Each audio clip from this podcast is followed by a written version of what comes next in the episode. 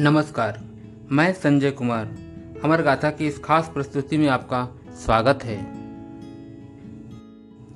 भारतीय स्वतंत्रता की अमर गाथा अनेक गुमनाम लोगों की बलिदानों से भरी पड़ी है, जिन्होंने अपना सब कुछ भारत माँ को अंग्रेज़ों के गुलामी की बेड़ियों से मुक्त करने के लिए न्यौछावर कर दिया।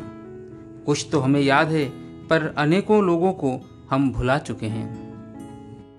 ऐसी ही एक वीरंगाना थी आज़ाद हिंद फौज की सिपाही नीरा आर्या, जिसने नेताजी सुभाष चंद्र बोस पर गोली चलाने वाले अपने ही पति की हत्या कर डाला। देश की पहली महिला जासूस कहलाई और काले पानी की सजा काटी।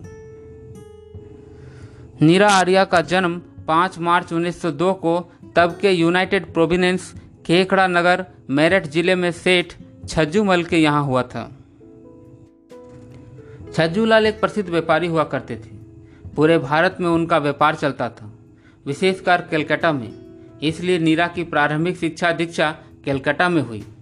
नीरा का विवाह अंग्रेज़ी सरकार के सीआईडी इंस्पेक्टर जयरंजन दास के साथ हुआ। जयरंजन दास एक अंग्रेज़ भक्त अधिकारी थे। नीरा आज़ाद हिंद फौज की रानी झांसी रेजिमेंट की सिपाही थी।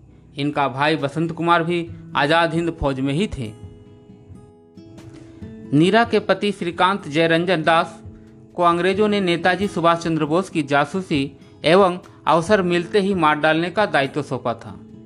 मौका पाकर जयरंजन ने नेताजी पर गोली चला दिया, जो नेताजी के ड्राइवर को जा लगी। इस बात से नाराज़ नीरा ने अपने पति जयरंजन को पेट में खंजर घोपकर मार डाला। बाद में नेताजी को यह समाचार जब मिला तो उन्होंने नीरा को नागिन कहकर पुकारा। आज़ाद हिंद फौज के समर्पण के बाद, जब लाल किले में मुकदमा चला तो सभी बंदी सैनिकों को छोड़ दिया गया। लेकिन नीरा को पति की हत्या के आरोप में काले पानी की सजा हुई, जहाँ इन्हें घोर यातनाएँ दी गई। नीरा ने अपने आत्मकथा में लिखी है, वे लिखती है जब कोलकाता जेल से अंडमान पहुँची तो हमारे रहने का स्थान वही कोठरियाँ थी, जिनमें अन्य महिला राजनीतिक बंदी रहा करती थी, अथवा रहती थी। हमें रात के दस बजे कोठरियों में बंद कर दिया गया, और चटाई, कम्बल आदि का नाम भी नहीं सुनाई पड़ा। मन में चिंता होती थी कि इस गहरे समुद्र अज्ञात द्वीप में रहते स्वतंत्रता कैसे मिलेगी, जहाँ अभी तो ओढ़ने बिछाने का ध्यान छोड़ने की आवश्यकता पड़ी है। जैसे तैसे ज़मीन पर लोट लगाई और नींद भी आ गई। लगभग बारह बजे एक पहरेदार दो कंबल लेकर के आया और बिना बोले चाले ही फेंक कर चला गया। कंबलों का गिरना और नींद का टूटना भी एक साथ हुआ। बुरा तो लगा, परंतु कंबलों को पाकर संतोष भी आ गया। अब केवल वही एक लोहे का बंधन का कष्ट और रह रहकर भारत माता से जुदा होने का ध्यान साथ में था। सूर्य निकलते ही मुझको खिचड़ी मिली और लुहार भी आ गया। हाथ की सांकल काटते समय थोड़ा सा चमड़ा भी कट गया, परंतु पैरों में से आड़ी बेड़ी काटते समय केवल दो तीन बार हथौड़ी से पैरों की हड्डी को जांचा कि कितनी पुष्ट है। मैंने एक बार दुखी होकर कहा, क्या अंधा है जो पैर में मारता है? उसने कहा, पैर क्या हम तो दिल में भी मार देंगे, क्या कर लोगी? मैंने कहा, बंधन में हूँ तुम्हारे कर भी क्या सकती हूँ? फिर मैंने उनके ऊपर थूक दिया और कहा, औरतों की इज़्ज़त करना सीखो। जेलर भी साथ थे तो उसने कड़क आवाज़ में कहा, तुमने छोड़ दिया जाएगा। यदि तुम बता दोगी कि तुम नेताजी सुभाष कहाँ हैं? वे तो हवाई दुर्घटना में चल बसे, मैंने जवाब दिया, सारी दुनिया जानती है। नेताजी ज़िंदा है, झूठ बोलती हो तुम कि वे हवाई दुर्घटना में मर गए। जेलर ने कहा मैंने कहा हाँ नेताजी ज़िंदा है। उसने पूछा तो कहाँ है? मैंने कहा, मेरे दिल में है, ज़िंदा है वो। जैसे ही मैंने कहा तो जेलर को गुस्सा आ गया और बोला तो तुम्हारे दिल से हम नेताजी को निकाल देंगे।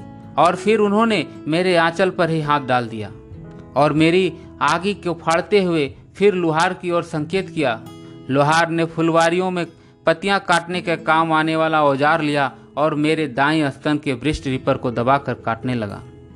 लेकिन उसमें धार नहीं थी, ठूठ था। स्तनों को दबाकर असहनीय पीड़ा देते हुए दूसरी तरफ़ से जेलर ने मेरी गर्दन पकड़ते हुए कहा, अगर फिर जवान लड़ाई तो तुम्हारे ये दोनों गुब्बारे छाती से अलग कर दिए जाएँगे।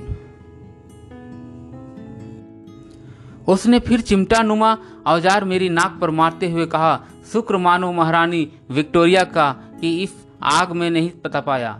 आग से तपाया होता तो तुम्हारे दोनों उभार पूरी तरह उखड़ जाते। देश की स्वतंत्रता के लिए अपने हाथों विधवा बनी सिर्फ़ और सिर्फ़ भारत माता की गुलामी की बेड़ियों को काटने के लिए। जब भारत आज़ाद हुआ तो सारा श्रेय कुछ लोगों को मिला और इनकी बलिदान इतिहास के पन्नों में सिमट कर केवल कहानी बनकर रह गई। आज़ादी के बाद अपना गुजर बसर फूल बेचकर कर किया। उन्होंने सरकार से कोई सहायता या पेंशन स्वीकार नहीं की। इनके बारे में जानकर आँखें नम हो जाती है और आत्मा दुखी हो जाता है। उन्नीस में इनकी मृत्यु हैदराबाद में हो जाती है। नीरा और इनके भाई बसंत पर कई लोकगीत बहुत प्रचलित हैं।